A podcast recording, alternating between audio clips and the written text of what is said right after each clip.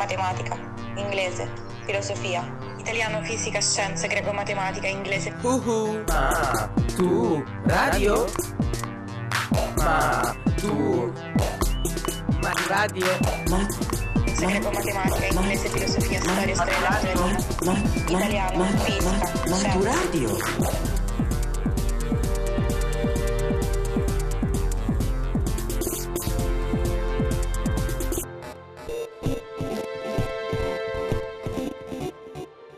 Maturadio, podcast di scienze per l'esame di maturità.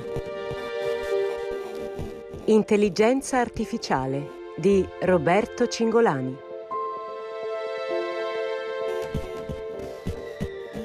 Ciao a tutti, oggi parleremo di intelligenza artificiale. Una decina di anni dopo che Alan Turing aveva decifrato con la macchina Enigma i codici di criptografia dei nazisti, aprendo eh, le porte alla vittoria delle forze alleate della seconda guerra mondiale, lo stesso Alan Turing faceva una domanda fondamentale riguardo eh, le macchine. Possono le macchine pensare? E quindi intorno agli anni 50 nasceva un movimento scientifico, culturale e tecnologico eh, relativo al fatto che eh, si cercava di capire se fosse possibile creare delle macchine in grado di pensare in maniera umana, pensare in maniera razionale e agire in maniera umana. One of the first computer programs which sought to use language convincingly in this way was Joseph Weizenbaum's program ELIZA. Here is a conversation between a computer, the capital letters, and a person. How do you do? Please tell me your problem. Women are all alike. In what way? They are always bugging us about something or other.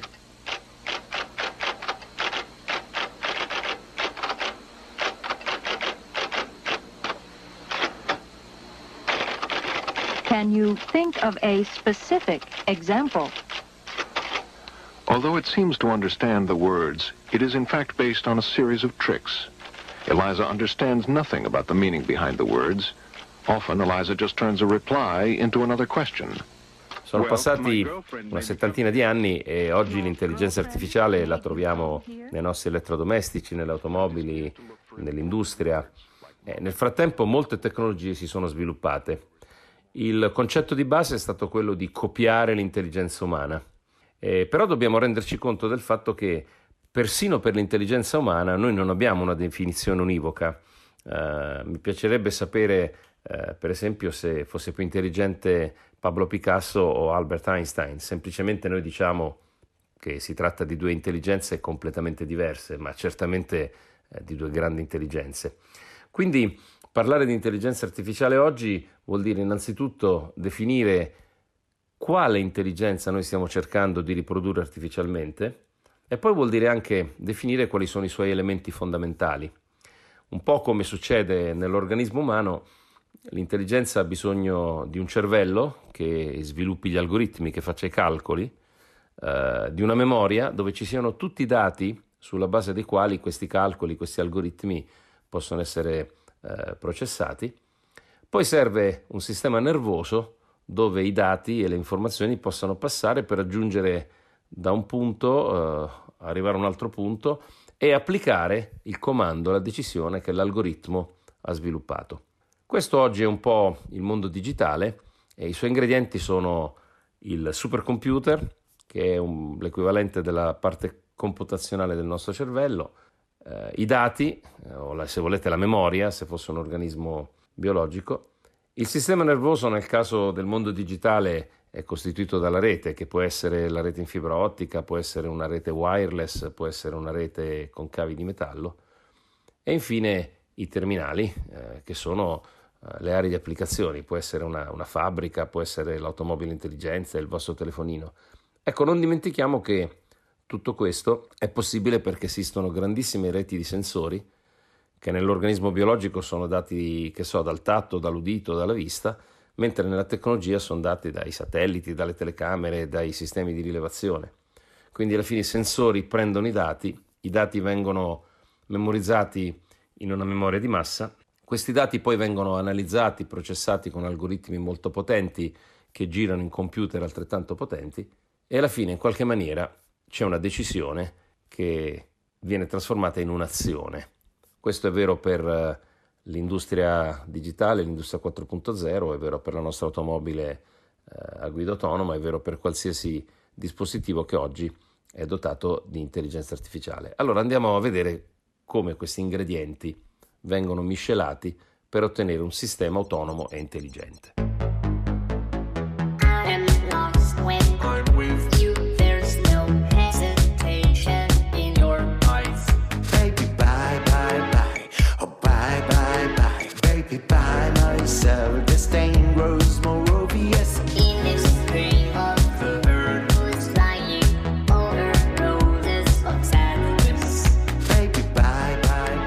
Primo elemento che trattiamo parlando di intelligenza artificiale è l'algoritmo. L'algoritmo è un modello matematico, una serie di formule complesse, che è basato su diverse teorie, possono essere delle teorie statistiche o addirittura delle teorie biologiche che copiano i sistemi di apprendimento neurali, ma comunque l'algoritmo è il motore che processa tutte le informazioni, tutti i dati che sono stati raccolti dai sensori per cercare di imparare qualcosa che poi venga tradotto in una decisione. Oggi gli algoritmi eh, più usati sono quelli che vengono chiamati di machine learning, cioè gli algoritmi delle macchine che imparano. In generale si tratta di modelli statistici estremamente complessi che utilizzano tanti dati che sono stati eh, percepiti, presi da reti di sensori altrettanto complesse, cercano in qualche maniera, eh, su base statistica, di educare la macchina in modo tale che se qualcosa succede di frequente, eh, la macchina comincia ad aspettarsi che questo qualcosa possa succedere. In realtà nel tempo questi modelli si sono sviluppati, sono diventati estremamente complessi, ma la loro origine risale agli anni 50, agli anni 60. Pensate che eh, è sempre successo che i modelli matematici, questi algoritmi, fossero talmente avanzati che era impossibile calcolarli. Eh, la storia dell'intelligenza artificiale eh, ci dice che i primi sforzi furono fatti per cercare di avere un sistema di traduzione simultanea. Si, si va ai tempi della guerra fredda in cui gli americani volevano delle macchine che traducessero in tempo reale ehm, le conversazioni in russo che venivano intercettate, quindi di fatto era un traduttore simultaneo. E, ehm, esistevano degli algoritmi estremamente potenti per fare questa operazione ma questi algoritmi non avevano una soluzione analitica, non potevano essere calcolati carta e penna, quindi servivano dei computer per poter effettuare i calcoli e poi ottenere i risultati. Ma i computer a quei tempi non erano sufficientemente potenti. Allora questi modelli matematici erano difficilissimi da risolvere in maniera analitica, i computer non erano sufficientemente potenti e quindi la teoria andava più veloce della pratica e in più di una volta i percorsi di sviluppo dell'intelligenza artificiale negli anni 60, 70, 80 si bloccarono. C'è stato un periodo in cui si è parlato addirittura dell'inverno dell'intelligenza artificiale perché non si riusciva ad avere computer sufficientemente potenti da risolvere questi algoritmi estremamente complessi. Gli algoritmi si sono sviluppati in uh, tanti modi, eh, oggi si parla anche eh, di deep learning, per esempio. Il deep learning è un tipo di machine learning che eh, utilizza una logica ispirata ai sistemi biologici, cioè alle architetture eh, dei neuroni.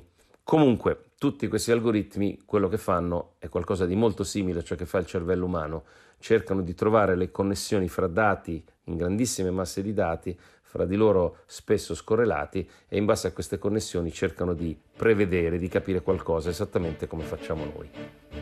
November 2007, the Defense Advanced Research Projects Agency, or DARPA, makes history with the Urban Challenge, an open competition for autonomous unmanned ground vehicles. Tanto per darvi un'idea, questo cammino è durato decine di anni e solamente dopo l'anno 2000 eh, si sono cominciati a vedere dei risultati sufficientemente utili e utilizzabili. Eh, ricordatevi che nel 2005 l'Agenzia della Difesa americana, il DARPA, lanciava la grande sfida tecnologica eh, di una macchina che si guidasse da sola. Sono passati 15 anni e cominciamo ad avere qualcosa che assomiglia ad una macchina che si guida da sola, ma che non è ancora così affidabile. Watson, what is executor? Right. Same category, 1600. Answer A double. That was the moment when I knew it's over. The category is 19th century novelists. What Watson wants to do then is preserve the lead, not take a big risk, especially with Final Jeopardy, because just like for humans, Final Jeopardy is hard for Watson. Now we come to Watson, who is Bram Stoker and the wager. Per esempio nel 2011 il computer, il supercomputer Watson di IBM vinceva la, com- la, competizione Jeopardy, che è una specie di quiz televisivo americano. E, um, abbiamo dal 2008 uh, dei programmi per il riconoscimento del linguaggio su alcuni telefoni cellulari. E nel 2014 abbiamo visto i primi test su delle automobili che si guidano da sole e solo nel 2016 il DeepMind di Google ha, ha battuto uh, il campione del mondo del gioco Go, che è un gioco molto complesso, uh, in, una, in, una, sfida fra intelligenza umana e intelligenza artificiale. I can feel his pain, like uh, he, he, was, he couldn't believe, you know, he, he couldn't accept it. It's, it. It takes time for him to accept the, the outcome. Maybe AlphaGo is very strong now, but he don't want believe he will lose. It's just the Go poster player. We we don't we can't believe this because for for us it's something very very far. It's not can be coming now. It's impossible. But in reality, it's now. Insomma, è stato un cammino molto lungo. Quindi, se avevamo gli algoritmi, il problema era riuscire a risolverli per poterli utilizzare. Ed ecco che entra in ballo il ruolo della tecnologia dura. Questo è stato possibile perché a un certo punto la tecnologia dei computer, dei supercomputer, è diventata sufficientemente potente da utilizzare e risolvere questi algoritmi. Per capire cosa è successo uh, nella storia della tecnologia, dei computer, uh, dei supercomputer, uh, dei sistemi di storage, cioè delle memorie, dobbiamo fare un passo indietro agli anni, anche qui, gli anni 50 quando un gruppo uh, di ricercatori di Bell Labs ha sviluppato un oggetto apparentemente inutile che si chiamava il trasferitore di resistenza. In realtà gli scienziati di Bell Labs stavano studiando dei materiali chiamati semiconduttori, che sono dei buoni conduttori alle alte temperature, a temperatura ambiente, ma che diventano degli isolanti alle basse temperature. Erano studi fondamentali avevano lo scopo di capire meglio come funzionassero questi materiali un po' esotici. Sta di fatto che nello studiare questi materiali i ricercatori di Bell Labs costruirono un sistema, il trasferitore di resistenza, in cui eh, c'erano tre contatti, eh, applicando una tensione fra il contatto 1 e il contatto 3 si vedeva scorrere della corrente attraverso il contatto 2. Era una specie di interruttore questo oggetto ed era grande circa 2 cm e mezzo, quindi un oggetto macroscopico che si poteva vedere ad occhio e si maneggiava con le pinzette. I nostri ricercatori vinsero il premio Nobel eh, perché riuscirono a capire questi processi eh, di trasporto elettronico e per aver fabbricato questo sistema trasferitore di resistenza, ma in realtà nessuno in quel momento aveva compreso che il trasferitore di resistenza fosse un interruttore che potesse di fatto essere utilizzato come una lampada del codice Morse per accendere e spegnere un segnale, per fare 1-0, una sequenza di eh, dati digitali, 1-0, acceso spento, on-off. But transistors are no longer just an experiment. Here, they are being produced at the Allentown, Pennsylvania plant of Western Electric, the manufacturing and supply unit of the Bell system. Different types for different purposes. The Bell Telephone people have lots of jobs lined up for them. Jobs based on the transistor's ability to amplify speech sounds in this way. This is how my voice would sound over a 75-mile telephone line that has no amplifying device. Now, with a transistor amplifier in the line, my voice is amplified so that you can hear me distinctly. Già dopo una ventina d'anni, intorno agli anni 70, il trasferitore di resistenza, che intanto aveva preso il nome abbreviato di transistor, diventava grande pochi milionesimi di metro, qualche eh, centinaio di micron, il micron è un milionesimo di metro. Fu quindi possibile mettere in un'unica basetta elettronica eh, tanti di questi transistor molto piccoli. Questo processo veniva chiamato integrazione elettronica, cioè si integravano tanti interruttori, tanti transistor in un unico oggetto che era il circuito integrato, quello che oggi noi chiamiamo il chip. Ovviamente aumentando il numero di transistor integrati su questo chip, noi potevamo processare i dati avendo tantissimi interruttori che facevano accendevano e spegnevano 1-0, che facevano propagare segnali digitali 1-0 in rapida sequenza. Capite bene che aumentando il numero di transistor eh, dentro il chip è possibile quindi processare una quantità di dati sempre maggiore, perché ci sono sempre più interruttori in grado di fare tutti insieme sequenze di 1-0. Beh, dagli anni 70 ad oggi la capacità di integrare transistor in un circuito integrato è aumentata costantemente. L'industria elettronica ha fatto un miracolo, ha seguito una roadmap che si chiama legge di Moore. Moore era un ingegnere elettronico che intuì per primo la possibilità di integrare in maniera regolare e crescente eh, sempre più transistor nel circuito integrato e oggi i transistor sono diventati oggetti piccolissimi, grandi pochi miliardesimi di metro, quindi sono diventati addirittura piccoli come delle entità biologiche in alcuni casi, ed è possibile avere in uno stesso circuito integrato miliardi di transistor che operano sempre con la stessa potenza, perché ovviamente la bravura sta nel mettercene di più, ma nell'utilizzare sempre la stessa potenza elettrica. Il risultato è stato che dal 70 ad oggi i nostri circuiti integrati, che sono il cuore pensante dei telefoni, dei computer, di tutto quello che è l'elettronica moderna, hanno raddoppiato la loro potenza di calcolo ogni 18 mesi. Allora capite che se da un lato i matematici, i logici sviluppavano algoritmi molto complessi di intelligenza artificiale per i più disparati obiettivi, dal riconoscimento del linguaggio al calcolo, che so, delle traiettorie di un satellite, al gioco degli scacchi o del Go, da un altro lato l'industria elettronica sviluppava macchine in grado di fare un numero di operazioni binarie al secondo che ogni 18 mesi raddoppiava, quindi queste macchine diventavano dei calcolatori sempre più potenti. Beh, è chiaro che a un certo momento le due cose si sono parlate. Eh, sono venute fuori delle macchine di calcolo, dei computer e dei supercomputer così potenti che è diventato possibile calcolare in maniera molto precisa algoritmi estremamente complessi e quindi è divenuto possibile risolvere problemi estremamente complessi, tipo una partita di scacchi, una partita di Go, far guidare un'automobile in maniera autonoma, integrando le informazioni di tantissimi sensori, dalle telecamere alla posizione dello sterzo, il GPS, eccetera. Oggi si parla di intelligenza artificiale verticale quando tutta la potenza di calcolo è utilizzata per uno specifico obiettivo, per esempio la partita di scacchi, ma si parla anche di intelligenza artificiale generale quando l'ambizione della tecnologia è quella di imitare l'essere umano, avendo a questo punto una molteplicità di situazioni, di dati da affrontare, da calcolare e da mettere insieme, esattamente come succede a noi nella vita di tutti i giorni. Questo è un task formidabile, molto complesso, che richiede delle potenze di calcolo enormi, delle quantità di dati enormi e delle capacità di memorizzare i dati altrettanto grandi. Vediamo quindi dove siamo arrivati oggi con l'integrazione di queste tecnologie.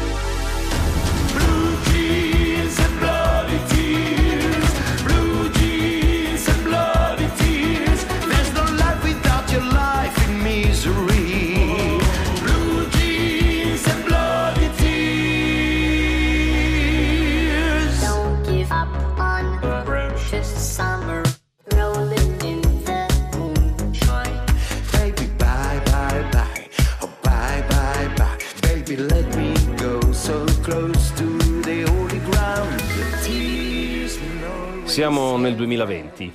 I supercomputer sono delle macchine ormai in grado di svolgere centinaia di milioni di miliardi di operazioni in un secondo, quindi sono in grado di calcolare in maniera rapidissima algoritmi estremamente complessi. Nello stesso tempo abbiamo sviluppato delle tecnologie di immagazzinamento dell'informazione, il cosiddetto storage o le memorie, che hanno la capacità di immagazzinare una quantità di dati enorme. L'umanità ogni due anni produce più dati di quelli prodotti negli ultimi 5.000, quindi abbiamo una capacità di produrre dati enorme. Pensate in questo momento che ogni satellite, ogni aeroplano, ogni elicottero eh, tutto quello che è collegato alla rete genera dati e questi dati vengono immagazzinati. Si parla di cloud, si parla di questa nuvola che in realtà non è altro che eh, il risultato anche qui di grandi computer con eh, memorie gigantesche dove vengono accumulati i dati, le informazioni dell'umanità. Le macchine sono molto performanti per, per, fare i calcoli, sono molto performanti per memorizzare i dati e quindi riescono ad analizzare problemi estremamente complessi in tempi molto rapidi. In più abbiamo una rete pervasiva che consente all'informazione di viaggiare molto rapidamente. In, eh, in una frazione di secondo l'informazione gira il mondo e questa è la rete che può essere ovviamente in fibra ottica, può essere su cavi metallici, può essere wireless, oggi si parla di 5G che è un sistema di trasporto dell'informazione senza eh, contatto fisico, un sistema wireless ad altissima frequenza. Ed ecco quindi che abbiamo riprodotto un organismo estremamente sofisticato, c'è un sistema nervoso, appunto, questa rete pervasiva e molto veloce, abbiamo una memoria enorme, abbiamo un, un computer molto potente. E questi sono gli ingredienti per rendere un sistema intelligente, esattamente come succede in biologia. Certo potremmo fare delle osservazioni, se la natura ci ha dato una lezione, eh, questa sta proprio nell'intelligenza. Eh, l'uomo, l'essere umano, ha un cervello che è sostanzialmente una sfera di un chilo e mezzo, costituito da acqua per il 75%, che è in grado di fare anche lui centinaia di milioni di miliardi di operazioni al secondo e se la cava con un pezzo di cioccolata. Un cervello umano con 40 watt ci fa fare tutto quello che noi facciamo eh, per giorni eh, senza consumare molta energia. I moderni computer, i supercomputer di silicio, il materiale dell'elettronica, sono in grado di fare la stessa cosa che fa il nostro cervello umano probabilmente, ma per farla richiedono milioni di watt, eh, proprio perché eh, se il silicio fosse stato il materiale migliore per l'intelligenza, la natura si sarebbe evoluta eh, sviluppando delle creature di silicio, non di acqua e di carbonio, non come siamo noi. Però detto questo, eh, ricordiamoci che comunque l'intelligenza artificiale, la, l'intelligenza basata sul silicio, è uno strumento potentissimo perché ci consente comunque di avere una tecnologia di supporto per quasi tutte le attività dell'essere umano. Beh, ci semplifica la vita in realtà, migliora la manifattura, eh, migliora tutte le nostre attività rendendole più veloci, soprattutto quelle ripetitive dove non c'è bisogno di grande creatività. E allora vediamo che cosa l'intelligenza artificiale ha portato in tempi recenti all'umanità e quali sono in realtà i suoi eh, principali vantaggi. Mr. Theodore Twombly, welcome to the world's first artificially intelligent operating system. We'd like to ask you a few questions. Okay. Are you social or antisocial? I guess I haven't been social in a while. How would you describe your relationship with your mother? Thank you. Please wait as your operating system is initiated. Hello, I'm here. Hi. Hi, I'm Samantha. Good morning, Theodore. Morning. You have a meeting in five minutes. You want to try getting out of bed? You're too funny. Okay, good. I'm funny. Oggi siamo abituati ad avere l'intelligenza artificiale che ci assiste in tante operazioni giornaliere, dal telefonino al presidio di sicurezza delle automobili di ultima generazione, eh, a tutto quello che facciamo con i computer. Ma in realtà l'intelligenza artificiale sta pervadendo Uh, le attività sociali produttive uh, del XXI secolo. Uh, pensiamo per esempio all'agricoltura. Si è passati dal trattore che è guidato dall'essere umano al trattore che è teleguidato da un, uh, da un, GPS che sostanzialmente ne controlla la posizione e il movimento. Questo trattore è connesso in rete eh, con altri trattori ed è connesso in rete con il magazzino dove si devono depositare eh, i raccolti o dove sono conservati i semi, è connesso in rete con eh, il sistema di irrigazione che a sua volta è intelligente perché decide di irrigare in funzione dell'umidità, della pioggia, eh, delle condizioni meteorologiche. Eh, capite che ehm, grazie alla possibilità di connettere tanti dispositivi, ciascuno dei quali reso a suo modo intelligente, eh, l'industria, in questo caso l'industria agricola, ma qualunque tipo di industria manifatturiera, diventa un'industria smart, proprio come il telefonino. Il telefonino è smart perché è connesso ed è in grado di fare tutta una serie di operazioni basate sullo scambio del dato e sull'analisi del dato. Ecco, questo concetto si estende a sistemi molto più complessi. Vale anche per eh, la medicina, per esempio, dove è possibile immaginare una situazione per cui un robot chirurgico eh, è teleoperato, cioè è, grazie a una rete wireless molto veloce eh, è in contatto con il chirurgo che però si trova dall'altra parte del mondo e quindi il chirurgo opera in realtà aumentata da distanza utilizzando un joystick ed essendo immerso eh, nella situazione chirurgica pur non essendo fisicamente sul luogo. Altre cose che noi possiamo pensare dell'intelligenza artificiale sono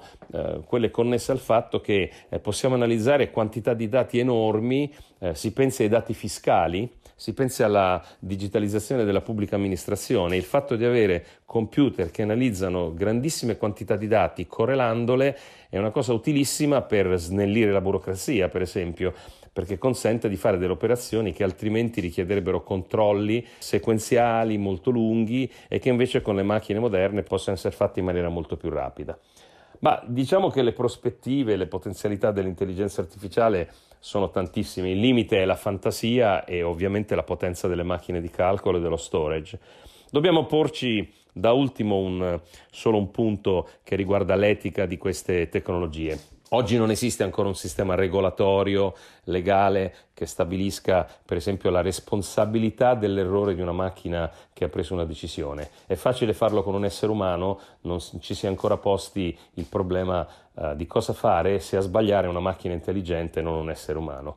Ci sta un, molto lavoro in questo momento in corso a livello di comunità europea, di, di, governi importanti come quello inglese e americano, perché si cerca di dare delle regole che possano eh, consentire un uso il più possibile sicuro ed etico di queste tecnologie. Il problema della necessità di stabilire regole di tipo morale, in effetti, è sempre più studiato anche da chi non si occupa di programmazione elettronica.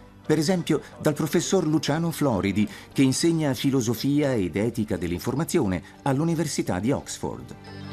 L'intelligenza artificiale può darci veramente una mano nella vita di tutti i giorni perché ci risolve un po' quei problemi che forse non ci interessa risolvere personalmente. Immaginate quando arriva un catalogo a casa che ci dà troppe informazioni su troppe cose. Io in realtà sono interessato magari ai pesci rossi e mi parla anche di cani e gatti. Ecco, questo modo di ritagliare l'informazione addosso a noi, per noi, per quello che ci interessa, è fondamentale, però è anche un rischio, perché può ritagliare attorno a noi cose che magari ci manipolano. Allora, immaginiamo ad esempio i prezzi di un prodotto, dovrebbero essere uguali per tutti, eppure sapendo della mia capacità di spesa, magari l'intelligenza artificiale alza il biglietto o mi fa pagare qualcosa in più per i soliti pesci rossi. Su questo dovremo fare attenzione. Gli strumenti che ci fornisce l'intelligenza artificiale fanno comodo un po' a tutti ad esempio ci permettono di ottenere un mutuo più facilmente, oppure di aprire un conto con minor spesa. Insomma, efficienza ed efficacia. Al contempo, essendo strumenti molto potenti, rischiano anche di incrementare magari una forma di discriminazione sottile. Perché Maria ha ottenuto il mutuo e io no? I dati possono essere sporchi, l'algoritmo potrebbe fare degli errori. A questo punto ci si chiede, ma come funzionano questi algoritmi? Ecco, qui c'è un po' di opacità e su questo un po' tutti stiamo lavorando, soprattutto a livello europeo. L'intelligenza artificiale funziona tanto meglio, tanti più dati gli forniamo. Mi riconosce sempre di più se vede molte delle mie fotografie. A scuola potremmo utilizzarla per controllare se i bambini prestano attenzione alla lezione. Una pessima idea. All'aeroporto potremmo utilizzarla per bloccare un potenziale terrorista. Un'ottima idea. Serve un bilanciamento. L'altro punto importante è che alcune di queste tecnologie eh, fanno perdere dei posti di lavoro perché i posti di lavoro con attività rutinaria oggettivamente vengono intaccati, eh, spesso sostituiti da tecnologie che eh, sono più rapide e più precise. Eh, questo non è un bene per ovvi motivi, però è anche vero che tutte le tecnologie negli ultimi 200 anni, eh, le nuove tecnologie, si pensi alla televisione, alla, al telefono, all'automatizzazione, hanno effettivamente rimpiazzato molti, molti posti di lavoro all'inizio, ma questi posti di lavoro sono stati sempre ampiamente sostituiti dalle necessità che queste nuove tecnologie creavano. Ora il problema è che negli ultimi 150 anni eh, lo sviluppo delle tecnologie è stato veloce ma non velocissimo e quindi eh, la tecnologia, la scuola, la società si sono potuti adattare e hanno potuto creare nuove forme di lavoro in un tempo compatibile con la durata eh, della vita lavorativa di, di un lavoratore. Ecco, il digitale cresce un po' un po' troppo velocemente, quindi quello che sta succedendo è che ci sono delle eh, tecnologie che ogni 5 anni cambiano, evolvono e spesso il lavoratore è in difficoltà perché non si riesce ad adattare, ad aggiornare. Si creeranno sì nuovi lavori, ma ci vorrà eh, più tempo eh, rispetto a, a quanto eh, succede come velocità di sviluppo delle tecnologie digitali. Eh, questo è un problema che in questo momento è molto sentito, va affrontato e, e, ovviamente l'unica cosa che possiamo fare in questo momento è investire sul lavoratore cercando di aggiornarlo costantemente su quello che succede in modo che sia più facile eventualmente poterne eh, riconvertire le attività su qualcosa di non troppo diverso da quello che faceva. Ogni grande tecnologia ha delle prospettive enormi, ma deve essere utilizzata in maniera eh, seria ed etica, avendo presente che nessuna tecnologia ovviamente ha solo vantaggi e qualunque tecnologia utilizzata male invariabilmente rischia di creare danni. Richiede questo grande attenzione etica, sociale e filosofica. Nello stesso tempo eh, è ovvio che il progresso non va fermato perché è indiscutibile che il progresso migliori la qualità della vita globale dell'essere umano.